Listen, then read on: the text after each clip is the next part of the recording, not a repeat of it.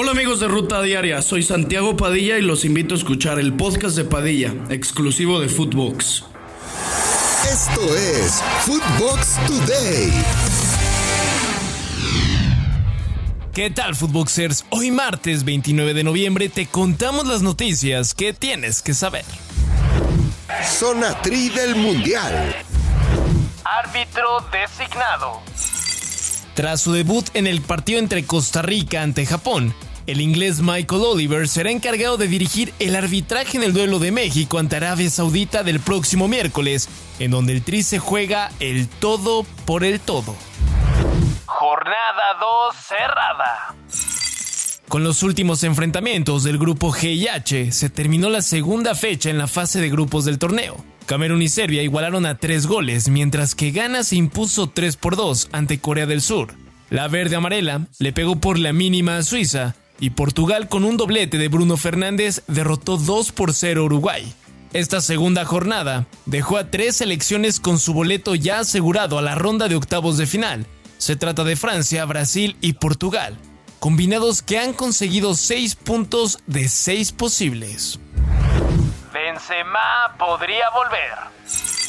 Según un texto publicado por el medio RMC Sport, Karim Benzema sigue formando parte del grupo convocado por Didier Deschamps, ya que pese a su baja, sigue apareciendo su nombre en el banco de suplentes, lo que deja ver que jamás fue dado de baja de manera oficial.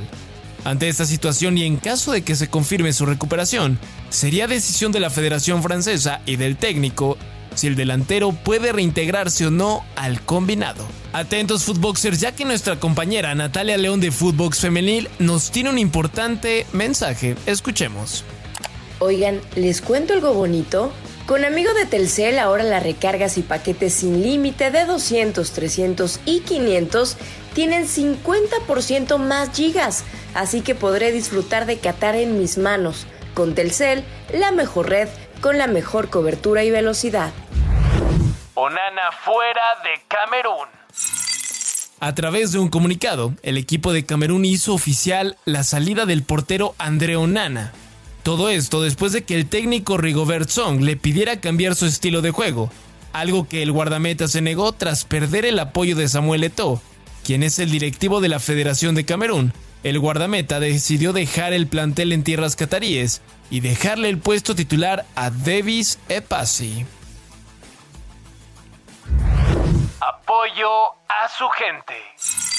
Mediante redes sociales, la selección de Estados Unidos pide que toda su afición que está en Qatar y en su país vistan la playera azul y así unirse para tratar de conseguir el pase a los octavos de final en el juego ante Irán. Los norteamericanos quieren entrar a la siguiente fase a como dé lugar. ¿Se van de la UEFA? Rusia podría dejar la UEFA y jugar para Asia en la AFC. Esto luego de que el máximo organismo del fútbol suspendiera su participación en todas las competencias por la invasión a Ucrania. Aunque el presidente de la Federación Rusa, Alexander Dyukov, no ha tomado una decisión. Hace unos meses dije que pensar en Asia era prematuro, pero ahora es una oportunidad que debemos considerar, dijo Dyukov a la agencia RIA. Crisis en la Juve. Tras una junta directiva extraordinaria, la cabeza directiva de la Juventus ha decidido dimitir en bloque de sus cargos, incluido Andrea Agnelli, que ocupaba el cargo de presidente de la vecchia señora. Junto a él también ha dimitido Pavel Nedved, vicepresidente. Según el medio italiano Tuttosport, la contundente decisión de la directiva se debe a la implicación de la institución en la investigación Prisma, que se abrió por parte de la Fiscalía de Turín por cargos de contabilidad falsa. E incluso se llegó a pedir arresto domiciliario para Agnelli como medida preventiva. Aterrizará en el nido. América regresó de vacaciones y se prepara para su primer refuerzo de cara al clausura 2023. Israel Reyes presentó los exámenes médicos este lunes en las instalaciones de Cuapa. En caso de aprobarlos, se haría oficial su llegada con las Águilas. Recuerden escucharnos a través de Spotify donde encontrarán lo mejor del Mundial de Qatar 2022. Califiquen el podcast con 5 estrellas, compártanlo con sus amigos y disfruten de todo el contenido que tiene Footbox para ustedes por Spotify. Esto fue Footbox Today.